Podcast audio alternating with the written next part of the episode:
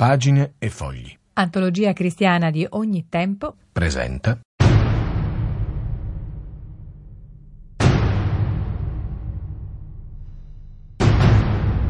Faccia a faccia improbabili alla Radio Vaticana.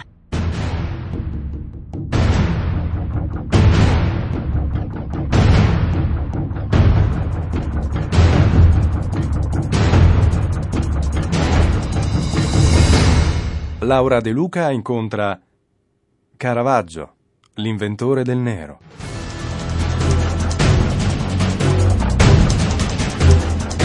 Caravaggio è Gabriele Parrillo.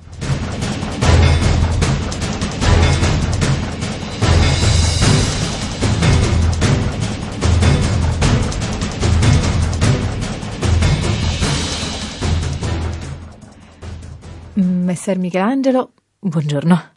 Non lo vedi che è notte? Oh, Scusi, È sempre notte. contesto. Ma che capisci tu?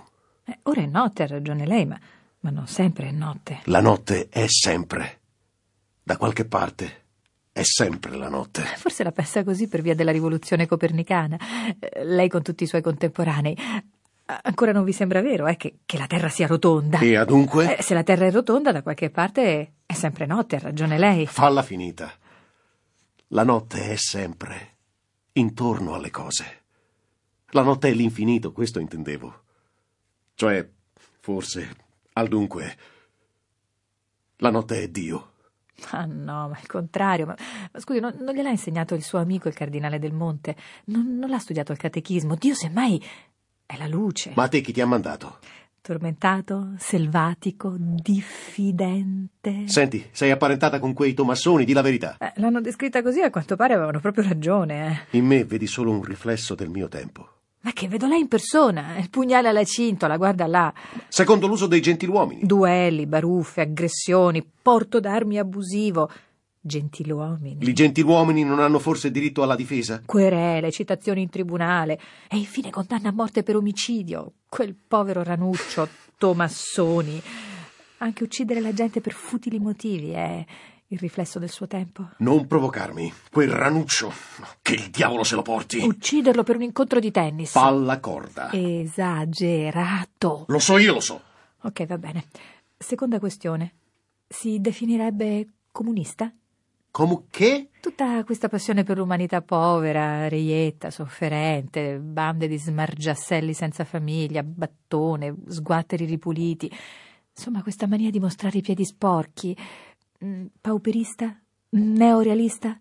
Sponsorizzatore del ritorno alla povertà evangelica? Ah, sì. Le lezioni di messer arcivescovo Carlo.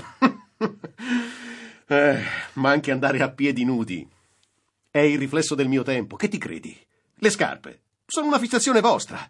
E i piedi nudi si sporcano. È la realtà quella. E la realtà è fatta di terra, di polvere, merda, fango, di sporco. È sempre notte. Ed è sempre la realtà. La realtà e la notte non smettono mai. E la realtà ti sporca, prima o poi. Vorrei tornarci su questa storia della realtà. Mm, Ma prima mi lavi un dubbio, se ne sono dette talmente tante. Omosessuali. Tutti quegli efebi, quei, quei fanciulli effeminati, quei bacchini da- dalle forme rotonde. Lo ammetta. È l'essere umano che conta. E l'essere umano è uno. Uomo, donna, a immagine di Dio o no. E Dio a volte lo puoi distinguere, e a volte no. L'infinito non ha bordi, non soffre i limiti. Proprio non sopporta le Ma, differenze. ma scusi, lei passeggia disinvolto dentro l'eresia. La storia di Giordano Bruno non le ha insegnato niente. In, in più non nega che. Insomma, allora conferma. Tu sei un essere stupido. Ma non la querelo perché non ho tempo da perdere. Ma si è resa grazie a Dio. A proposito, leviamoci l'ultimo dente. Ateo.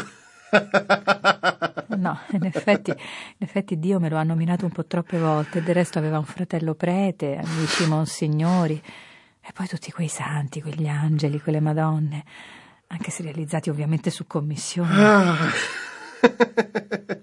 Allora, Allora tu sei proprio un essere stupido, sorella Oca. E più di quanto il pensassi. Va bene, allora gliela metto così. È vera questa storia che nella chiesa della Madonna del Pilero, a chi le porgeva l'acqua benedetta, lei ebbe il coraggio di chiedere a che serve? A togliere li peccata veniali, mi fu detto. Testuale. Al che lei... Allora non mi serve, dedussi, che i miei sono tutti mortali. Ho capito, ho capito. Più dissacratore che ateo. Ma va! Ma sì, smargiasso, blasfemo, un po' selvatico, non è soltanto una leggenda. Ah. Insomma, alcune sue opere furono o non furono rifiutate. Quella Sant'Anna che, che pare una meggera, tutta sdentata. Ancora con questa storia. È la realtà. È solo la realtà. E io la dipingo. Ma ai suoi tempi dipingere la realtà non era poi tanto scontato. Al contrario, poteva risultare una, una provocazione pazzesca. Difettavano altre vie di salvezza. Pensi che ai tempi nostri c'è chi si salva fuggendo la realtà? Triviali. Non io. Io non fuggo mai. Ma questa poi, quando la condannarono a decapitazione, lei fuggì e come? Da Roma a Napoli, da Napoli a Malta, fino in Sicilia. Mi ci costrinsero, malnati tutti e che il diavolo se li porti. Erano di quell'epoca le varie teste mozzate, il Battista, Golia, Medusa, Oloferne. Lei, Caravaggio, era ossessionato, lo ammetta. Mi pensi a tal punto vile? Specie di femmina da chissà qual cielo piovuta. Io lo sapevo bene che cos'era la realtà. E come se lo sapevo? Fin da fanciullo. La realtà con tutti i suoi orrori. Quelle baracche. Quelle tende disseminate per tutta Milano. Ah sì, la peste. Ora però non faccia la vittima. Eccola, la realtà. Quelle grida di monatti, quei lamenti, le porte segnate, il carretto coi viveri, i rintocchi di campana. Al paragone le teste mozzate sono giochi di pargoli, gingilli per lattanti. Oddio. Il popolo sovrammucchiato entro le chiese, a pregare. E i cadaveri invece impilati fuori porta. E i poveri frati a dare aiuto come potevano. Fu l'arcivescovo Carlo in persona. Ah, sì, lo, lo faranno santo, sa. Ha ragione, ma nonostante i suoi sforzi, Milano era invasa dalla miseria, stracci, piaghe, tanfo. Una città assediata, e non solo dagli spagnoli. A causa della peste lei perse suo padre, vero? E il padre e il fratello di mio padre. Eccola la realtà. È solo questa la realtà. E la realtà è dentro di noi. La sensazione, messer Caravaggio, è che lei si senta assediato, costantemente braccato. Non da chi credi tu. E va bene. Senta, lei si sentiva un genio? che specie di domanda. I primi anni a Roma furono duri. Ma Roma era tutta un cantiere. Per lavorare c'era spazio, se bramavi di lavorare. E io sì che bramavo, avevo l'ambizione. E l'ambizione è tutto, donna. L'ambizione della pittura? L'ambizione della realtà. Ci risiamo. Insomma, perché a Milano l'avevano mandata proprio nella bottega di un pittore, da, da quel Simone Pater Pi, Pi, Peterzano? Perché? Ma perché io già lo sapevo che ero pittore. Sì, lo sapevo già. E anche famoso ed eccellentissimo. Lo sapevo già prima di nascere. Io dipingevo fin da subito. Non c'è angolo della mia vita in cui io non sia stato pittore. Avevo 11 anni e dipingevo, e se non dipingevo, sognavo di dipingere, e se non sognavo di dipingere, aspettavo il momento di risvegliarmi per ricominciare a dipingere, dipingere davvero. Pezzi di carbone, resine, cera, rosso d'uovo, dipingevo, dipingevo e mi sporcavo. Perché per capire questo mondo non basta guardarlo. Ci vuole qualcuno che si sporchi e te lo dipinga, che prolunghi il verde di una foglia, che ti sprofondi nel rosso di una mela, che ritraga il verme. Sì, signora, il verme. E lei che cosa dipingeva? Quello che vedevo. Anche il verme. A che devo con tanto tuo stupore? È, è che i suoi dipinti pretendono di essere guardati così seriamente. Ma la vita, la vita è una cosa seria. Anzi, tragica. Concordo. Il contratto di apprendistato lo firmò mia madre. Poco più di 40 scuti d'oro. Avevo 13 anni, ero orfano e andavo dietro dietro al maestro, ad affrescare. San Maurizio al monastero maggiore, San Barnaba. Ah, quell'odore di intonaco bagnato. Quanto durò? Quattro o cinque anni. Studente modello. Per servirvi. A parte qualche stravaganza. Ero un fanciullo. Come il fanciullo con canestra di frutta. Più o meno. Galleria borghese. Io però avevo i colonna a farmi da scudo. Ed era meno bello. Ma tu mi vuoi provocare? Ma si può sapere chi ti manda? Ma nessuno. Sei amica di Marcantonio Castelli? Di Gerolamo Stampa da Montepulciano? Ma per favore. Allora del Cavaliere d'Arpino? Ma no. Era quella la realtà. Puzzava. D'osteria, di fondaco, di muffa. Appunto, puzzava. Per questo a suo tempo la gente non voleva la realtà da voi pittori. Non poteva volerla. perché il più delle volte era brutale, ributtante. Quello che voleva, voleva la gente. Ora era tempo di dirigere gli sguardi dove dovevano essere diretti. E cioè? Non lo so. Ah, Una volta tanto un atto di umiltà. E che è l'umiltà? Ci vuole umiltà anche per domandarselo. Giochetti di parole. Ok, ok, ricominciamo. I pittori, fino ai tempi di Simone Martini, di Raffaello, di Michelangelo, aiutavano la Chiesa nel catechismo, o no? Anche dopo. Appunto, anzi di più, anni di controriforma, i vostri. Il catechismo era ancora più urgente, era necessario ricominciare a diffondere il messaggio autentico, rispondere agli eretici, alle bordate del luteranesimo. Così dicevano. E allora E allora che? questo vi chiedeva la gente, questo vi chiedevano i preti, i vostri amici monsignori, che le chiese fossero affrescate, gli altari adornati e che sui muri ci fosse il riassunto del catechismo, della giusta dottrina, niente altro. Ebbi parecchie commissioni, infatti. Eh, Allora che è questa storia di dirigere gli sguardi dove dovevano essere diretti? La vera dottrina, no? Non faccia finta di non capire. Io sono stupida, lei no. E va bene. Prima tutti guardavano ad un mondo ideale, miti, simboli, sacre scritture, idee platoniche, insomma, favole per infanti. Ma ora, ora il mondo cambia, cambia. E voi ve ne siete accorti che cambia? È tutto così rapido, tempestoso, vero. Non puoi volgere il capo dall'altra parte. Eh no, mi scusi, aspetti un attimo, questo riguarda i nostri tempi. La rapidità, la frenesia del cambiamento, la realtà sono una nostra prerogativa. Lo dici tu, il mondo cambia sempre, non c'è un attimo in cui non cambi. E gli artisti se ne accorgono prima degli altri. Forse non sei poi tanto stupida. Ah no. Che me ne cale, mica devo sposarti. Allora, dove dovevano essere diretti gli sguardi? Non mi ossessionare. Dall'ombra alla luce. E questo è il percorso. Dal morto al vivo. Dall'ombra, che è periferia informe, alla luce, che è centro e forma. Sa che lei parla come il mio professore di storia dell'arte. Ma sarà il tuo professore di storia dell'arte che parla come io dipingo. In fondo lei è famoso per questo, messer Caravaggio, per l'ombra. E noi siamo ossessionati dall'ombra, non lo sa? Noi chi? Noi moderni. Siete imparentati coi Colonna, coi Barberini? Ma no, noi, noi moderni, postmoderni, contemporanei, ultracontemporanei, noi di Facebook. Ma che cosa saria moderni? Ma insomma, l'Ervo moderno inizia nel 1492, cento anni prima che nascesse lei. Non lo sapevo. Ma si è scritto su tutti i libri di storia. Non me l'avevano detto. E, e adunque voi moderni sareste ossessionati dall'ombra. Sì, per l'appunto, dalla tenebra. E lei non sa che cosa ci inventiamo per non pensarci, per non guardarla. Vuole dirmi lei da dove l'ha cavata fuori? Come ci è arrivato? Non mi va di parlarne. Non so parlarne. Ma io sono qui per questo. Non è affar mio. E va bene. Allora torniamo al fanciullo con canestra di frutta, che sta ancora lì ad aspettarci. Le dispiace? Lo pagai bene per quella posa.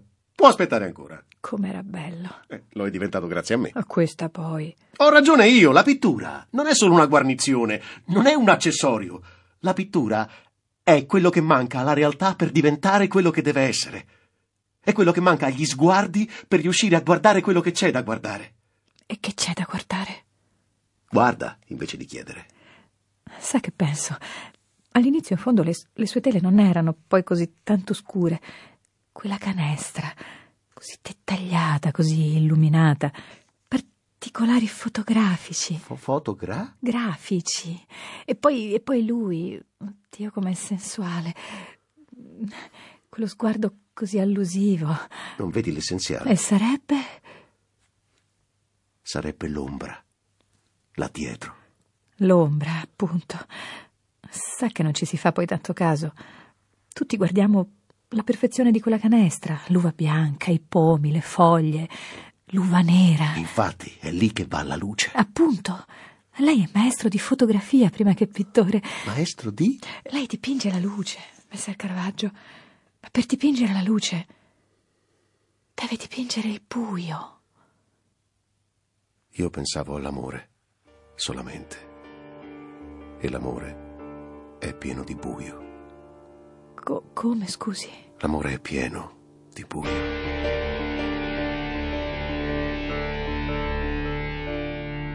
È il posto più buio nell'universo.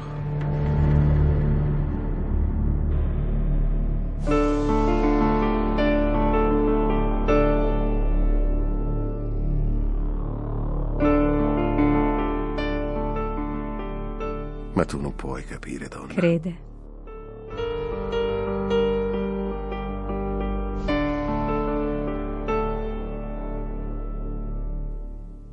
Passato troppo poco tempo perché tu possa capirmi. Senta, torniamo al buio, le dispiace? All'ombra. Lo vede che alla fine ci siamo naturalmente arrivati, almeno quasi. Alle spalle del fanciullo c'è il buio, appunto, una farfalla di buio, du- due ali d'ombra, con al centro la luce. E allora, da dove viene tutta quella luce? La luce non viene.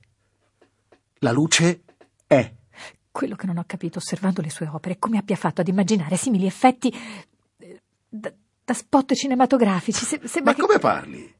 Parli come una forastiera, ma da dove vieni? Dal Ducato di Borgogna, dal Tirolo, dalla Repubblica di Siena? Quei fasci di luce sembrano da 2000 watt. Lei lo sa che cos'è un watt? No, non lo può sapere. Questo dicevo, quel genere di luce lì, elettrica, è roba che alla fine del Cinquecento nessuno poteva neppure lo- lontanamente sognarsi.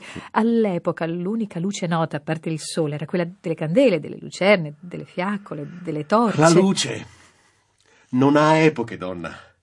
Io sono pittore e illumino i dettagli. Volevo dire che la sua luce è così tagliente. Lo vedi? Lo vedi che mi serve il pugnale? È una battuta, non fa ridere. È il mio tempo che è tagliente. Certo che non fa ridere. Volevano o non volevano tagliarmi la testa? Sei tu che me l'hai ricordato. Ma c'è qualcosa di incisivo e di tagliente anche in quelle pose improvvisate. La cena di Emmaus, quell'uomo, quello lì a sinistra di spalle, lei, lei lo ha fermato nell'attimo esatto in cui sta per alzarsi. Non avevo scelta, lui stava per alzarsi, veramente, davvero. E quell'altro lì a destra, le braccia allargate, quell'attimo di stupore. Era quello che vedevo. Lei ha tagliato il tempo, maestro. Ci ha restituito infiniti frammenti della sua epoca e di ogni epoca. Io guardavo. E costringe noi a guardare. Ancora adesso. Lei ha fermato l'attimo, il dettaglio. È stupefacente. Noi lo chiameremo cinema. Cinema. E c'è qualcosa di tagliente anche nelle sue canestre di frutta, nelle caraffe, nelle carte da gioco, nei grappoli d'uva, negli strumenti musicali, nei cappelli piumati. Insomma, nelle cose. Maestro, ma lei di fatto ha inventato la natura morta, gliel'hanno mai detto? La natura non è mai morta. Ma lo diventa sulla tela. Comunque natura morta è un termine tecnico, c'è mica niente di offensivo, sa, lo hanno inventato... La natura è Dio. La realtà è Dio. Lei lo nomina un po' troppo. Quanto mi pare. Torniamo alla luce, per favore. Ecco, in quest'opera, la scena di Emmaus, la luce viene giù quasi verticale, ma non solo, anche davanti, insomma, da non so dove. Anche la luce ha a che fare con Dio. A me interessava il buio. E qui la volevo finalmente. La supplico, mi dica perché. Per favore, sono secoli che mi ci danno guardando i suoi dipinti. Perché le interessava il buio? Perché sono un uomo. Ed è il buio. Soprattutto il buio che ha a che fare con Dio. Non lo so spiegare, lo so dipingere. Perciò sono pittore. Non ho fatto altro tutta la vita. Il buio è infinito. E la luce ritaglia il buio. O almeno mi sembra, ma non lo so, che ne so. Se ci penso, ma mi sembra che mi torni la febbre, la malaria. Fa caldo, sto sudando. E poi era tutto un secolo pieno di buio, di cantine, di taverne, di ombre, di tenebra. Ma che diceva prima a proposito dell'amore? Oh, lasciami in pace, per favore, ho la febbre, davvero. Maestro, mi scusi. Ho una mia impressione, ok? Chi conduce una conversazione come questa dovrebbe evitare idee personali, ma vede, in questo caso io devo proprio dirle quello che, secondo me, lei è un ragazzo mai cresciuto, o per meglio dire, un bambino ancora non nato.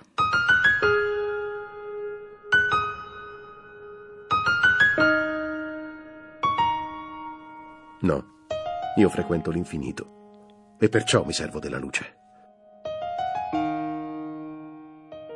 Per ritagliare l'infinito, dargli dei bordi, renderlo leggibile e scegliere una direzione, infilzare una lama nella spalla del mio rivale. Anche, sì, perché no? Fermare l'attimo, come dici tu. Ecco, questa è un'altra delle infinite domande che volevo porle. Come le è venuto in mente? Io ero sempre in fuga. Ed ero in fuga anche quando stavo fermo, dannazione. E allora correva il pennello per me. Lo impugnavo al contrario, sì. Incidevo la tela! Ah, sì, come Lucio Fontana. La tela, ma mi sembrava di ferirla. E un po' ci godevo anche, come con una donna, farle del male. Avevo sempre smania, rabbia, quella specie di nostalgia. Quattro segni, due colpi, bene assestati, come di pugnale. E la scena era fatta, lì, l'impressione, fermata. Quasi. L'attimo.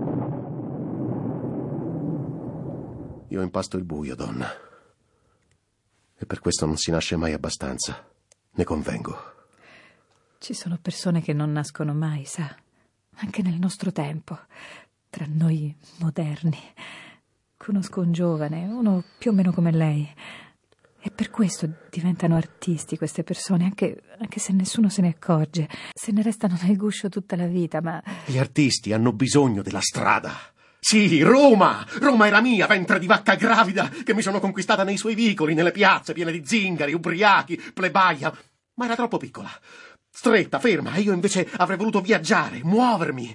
E tutto quello che avessi visto io lo avrei dipinto, lo avrei continuato a dipingere all'infinito, altro che guscio. Quel giovane ha un sonno leggerissimo, pensi, anche, anche, se è stanco da morire perché lavora tante ore al giorno, perché guida tante ore al giorno, perché studia, combatte, tira la carretta tante ore al giorno come tanti, come lui.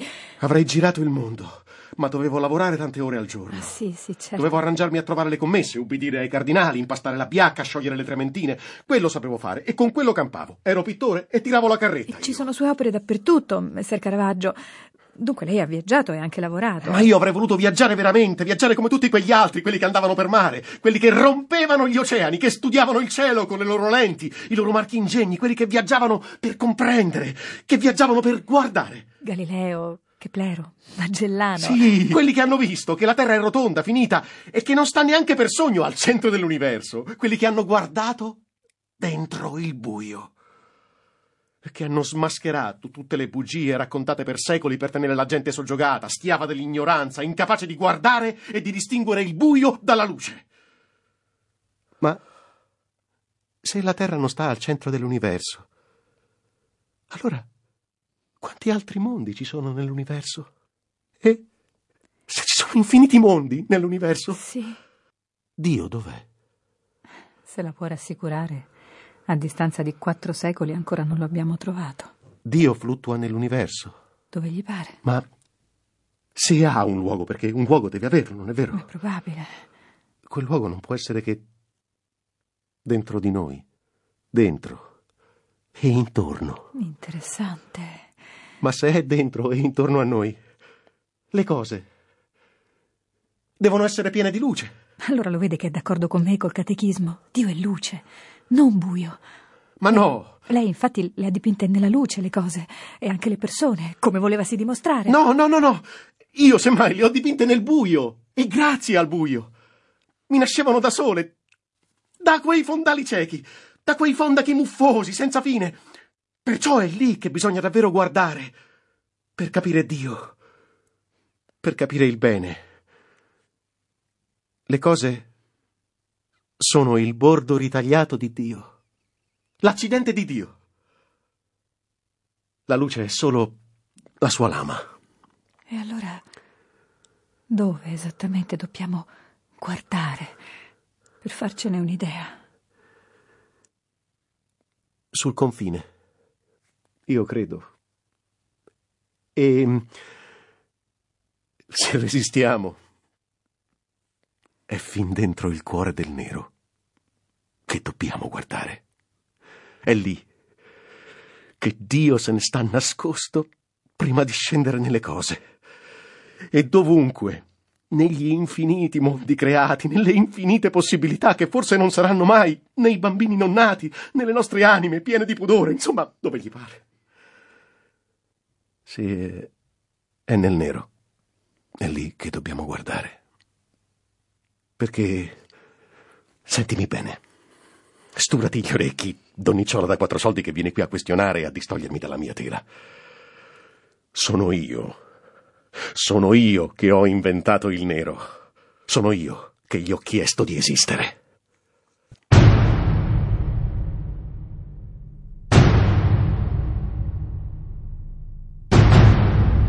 Faccia a faccia improbabili alla Radio Vaticana.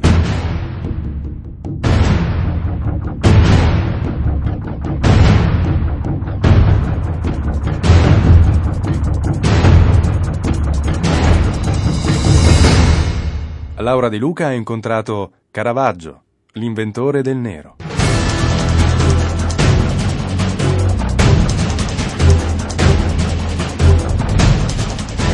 Caravaggio era Gabriele Parrillo.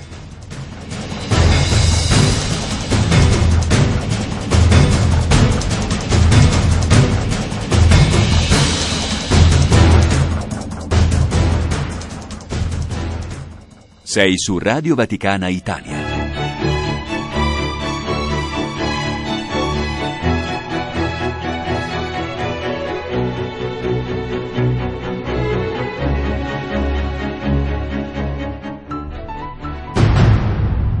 Faccia, faccia improbabili alla Radio Vaticana.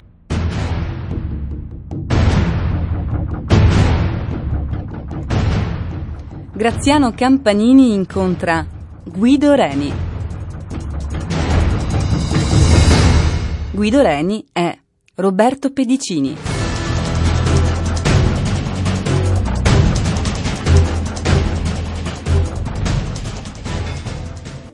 Incontrare il grande maestro, incontrare Guido Reni.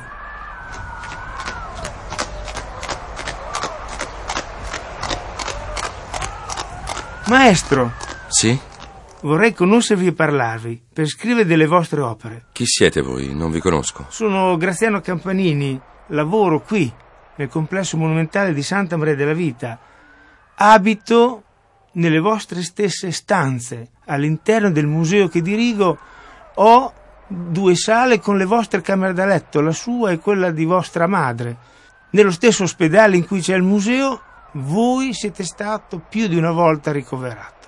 Per questo la conosco così bene, per questo aspiro a parlare con lei della sua vera vita. Ebbene, Eh, Ebbene, ora sono troppo stanco per resistere. Venite, venite con me a casa mia, nel caldo dello studio. È qui, a due passi. Ogni mattino passo dopo la preghiera davanti a Santa Maria della Vita. Guardo di sfuggita l'opera di Niccolò dell'Arca. Ogni giorno di più mi entrano nel cuore e nelle membra queste Marie così sterminatamente piangenti. Queste donne straziate, urlanti dalla disperazione, rivolte al corpo del Cristo, mi ricordano terribilmente il dolore e la paura della morte. Me ne ricordai anche quando ebbi l'incarico, per conto dei Berò, di realizzare la pala sulla strage degli innocenti.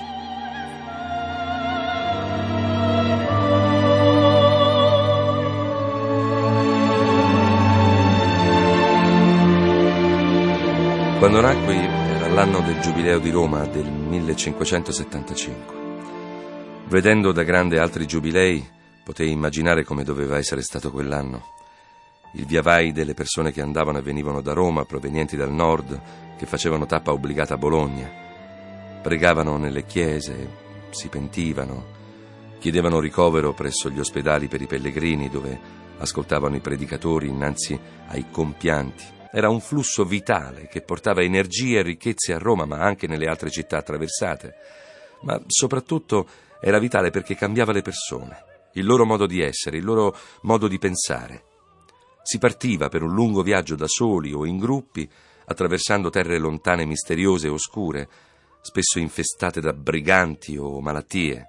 Si facevano persino testamento per sicurezza. Si tornava diversi, cambiati, purificati.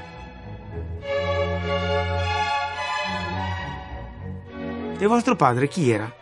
Chi sono stati i vostri maestri? Mio padre dirigeva il coro di San Petronio e suonava per i signori bolognini, quelli di Santo Stefano. Una casa era loro luogo di ricevimento e pieno d'arte, dalla pittura alla musica. Egli avrebbe voluto che anch'io mi fossi dedicato alla musica, invece fui inesorabilmente attirato dal disegno. Bologna era la patria dei mastri liutai e delle loro botteghe. Io scelsi la pittura. In città c'erano scuole e botteghe di grande qualità e molto frequentate. Andai prima alla scuola di Dionisio Calvaert, dove sempre mi sono comportato come uno studente modello. In età più matura studiai alla bottega dei Carracci. Lodovico era un ottimo maestro, la gentilezza in persona, e con lui entrai nel mondo della pittura e cominciai ad avere le prime commissioni importanti. Annibale invece mi amava poco e mi metteva contro gli altri allievi. Non resistetti a lungo e presto me ne andai da solo. Però ebbi una rivincita qualche anno più tardi, quando li obbligarono ad accettarmi alla pari a dipingere la mia parte di portico nel chiostro di San Michele in Bosco, dove realizzai un miracolo di San Benedetto. Fu il 15 agosto del 1600, il giorno dell'Assunta, che mi recai in incognito alla Pieve, fuori città, dove assistetti al trionfo della pala che i canonici mi avevano commissionato e pagato ben 462 lire. Vidi la mia grande opera caricata su un carro e ricoperta da teli perché non subisse le ingiurie del tempo e della polvere. Venne accolta alle porte della cittadina da tutta la popolazione. Quando rividi quel quadro dove avevo dipinto i discepoli di Cristo che accompagnavano l'ascensione della Vergine verso il cielo con gli sguardi e le mani, e rividi il volto di lei così puro, casto e perfetto, allora, allora decisi che ero pronto.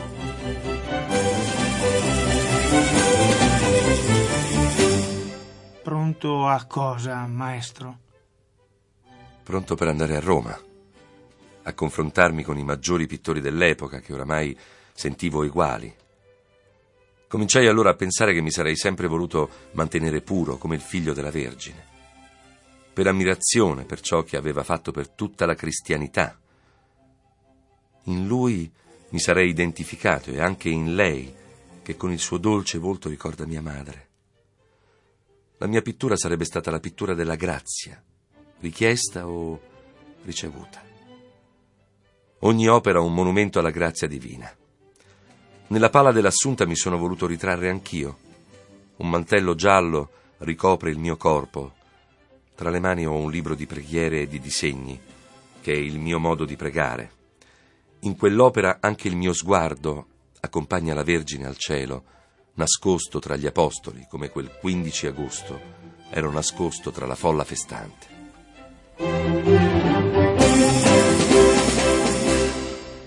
Maestro, com'è possibile descrivere il paradiso in terra?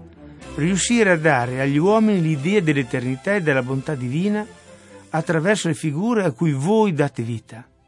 Molti vi chiamano il divino, forse perché i vostri angeli e i vostri santi sono così celesti, così protesi a cercare la grazia divina? E la pittura, attraverso l'espressione del viso gli incarnati della pelle, quanto aiuta a trasmettere questo vostro pensiero? La mano. La mano fa quello che gli ordina la mente. E la mente ordina quello che gli occhi vedono, ma anche quello che gli occhi non vedono. Soprattutto bisogna lavorare e lavorare ogni giorno, ogni ora, come ho fatto fin da quando ragazzetto ero a bottega dal Calvart. Una cosa sono le persone che utilizzo per fare le figure, ciò che sembrano, facchini, domestiche. Un'altra è quello che la mia mente vede dentro di loro. E dentro spesso vi vedo la purezza della grazia, la purezza che io vorrei avere. Ma io non sono puro. E forse è per questo che valorizzo la santità, la verginità, il candore nei miei soggetti. Mi sforzo di fare la divinità umanata, di rendere divini i miei soggetti umani, troppo umani. La notte.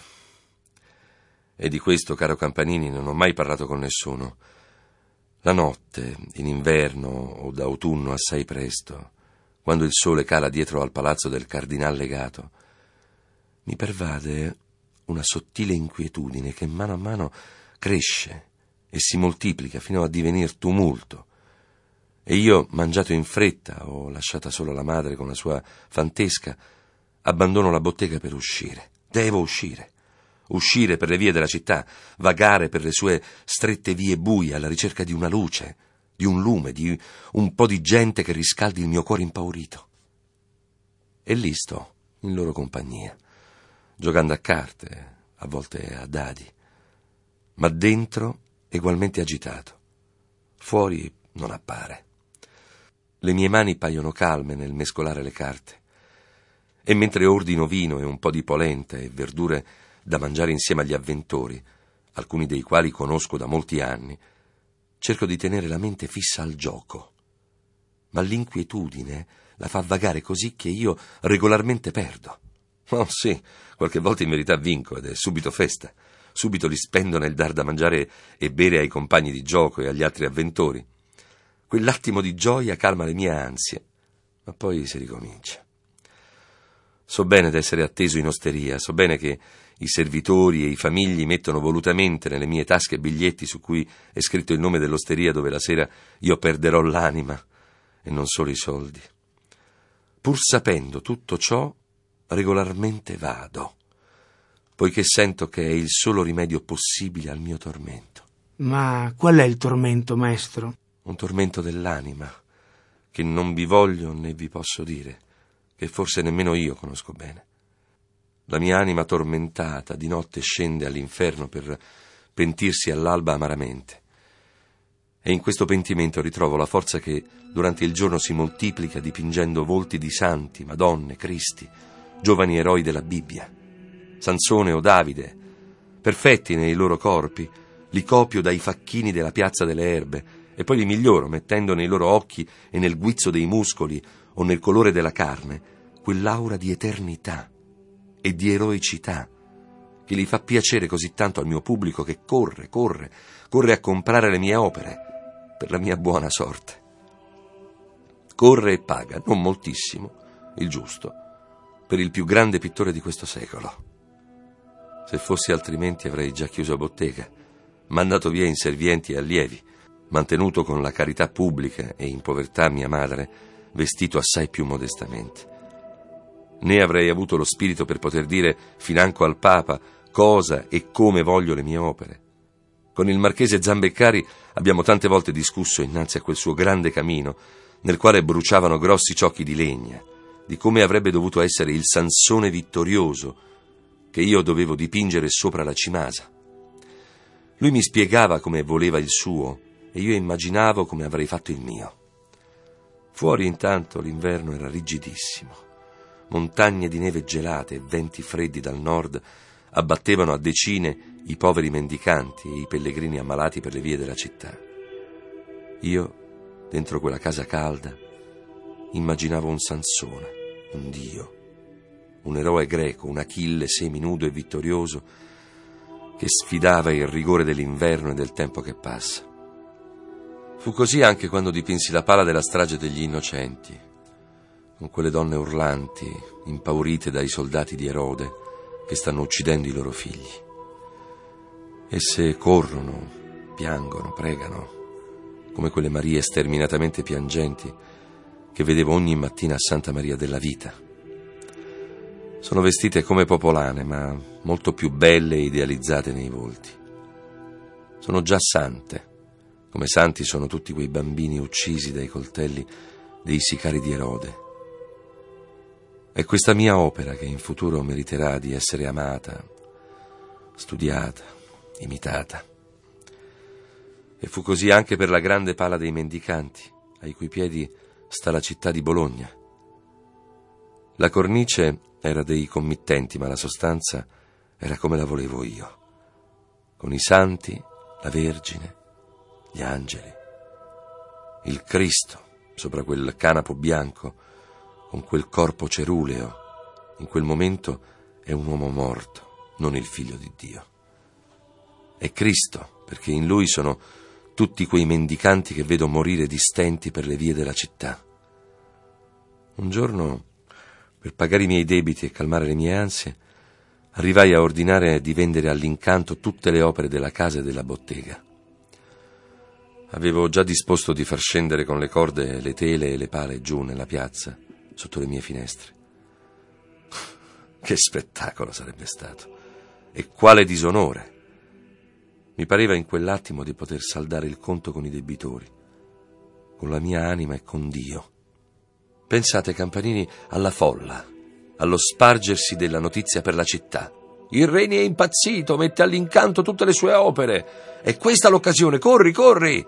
Finalmente potremo portar via opere a prezzi bassi.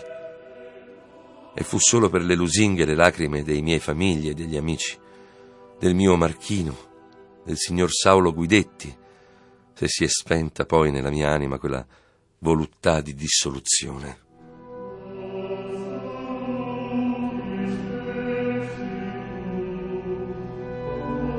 E oggi? A volte guardo fuori dalle finestre del palazzo dei banchi mentre in casa ferve il lavoro e la produzione. I miei allievi mi chiedono ragguagli e indicazioni. Quel matto del Jesse che si inventa sempre cose nuove, oppure quell'Andrea Sirani così compito e preciso, o Simone Cantarini, il mio favorito, che mi vuol far vedere le sue ultime opere.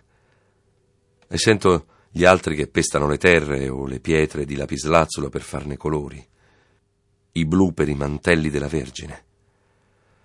Quando la casa è tutto un fervore di attività a cui mia madre cerca di tenere ordine, ebbene in quel caos io mi sento vivo, molto vivo. Ecco, proprio come ora. Signor Campanini, guardate fuori. Guardate con me.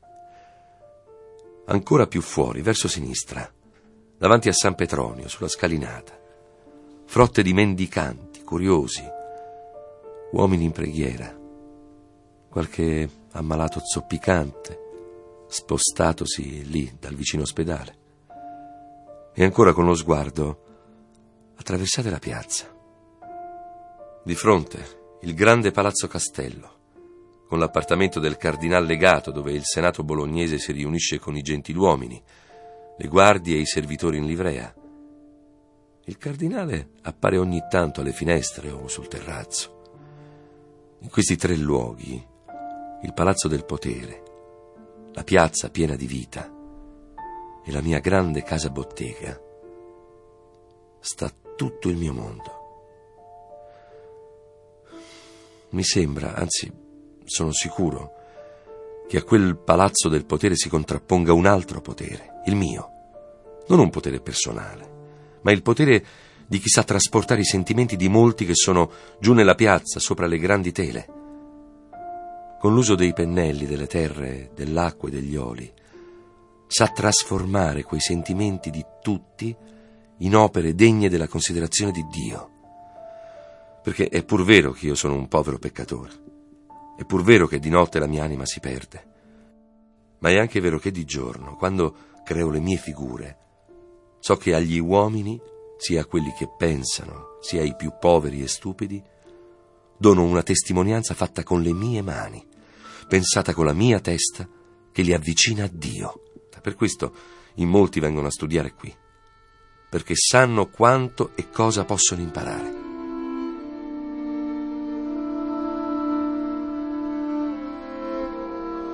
Ormai è giorno pieno. Voi dovete tornare al vostro lavoro e io destarmi da questo sogno fantastico. Ma prima di andarmene, spero vorrete parlarmi un po' anche dei vostri viaggi. Sono stato spesso a Roma. Più di un papa e qualche cardinale ci tenevano che lavorassi per loro.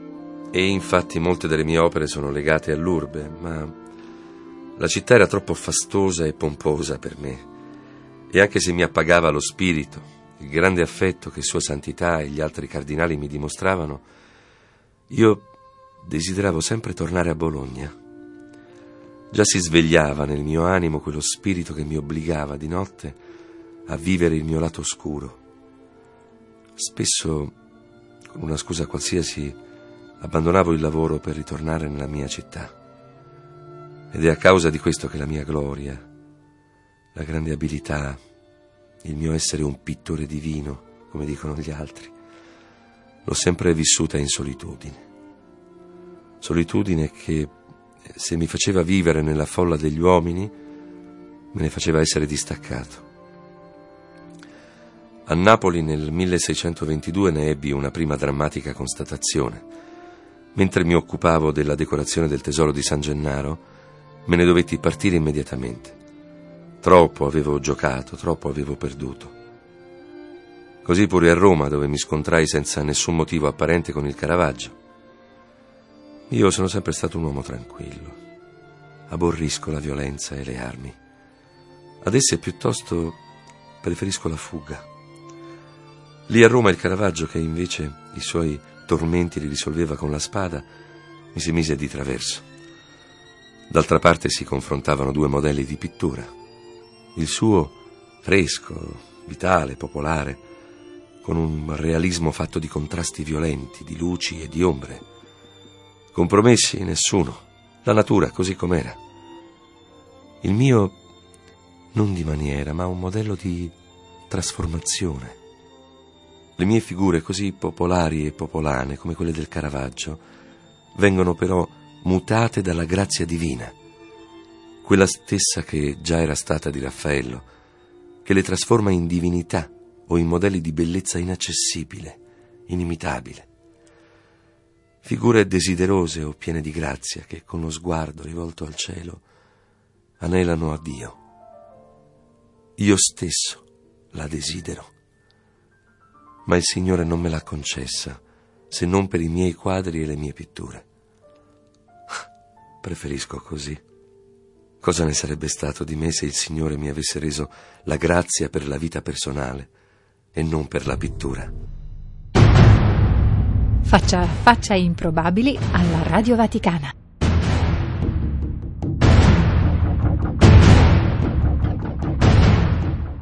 Graziano Campanini ha incontrato Guido Reni. Guido Reni era Roberto Pedicini.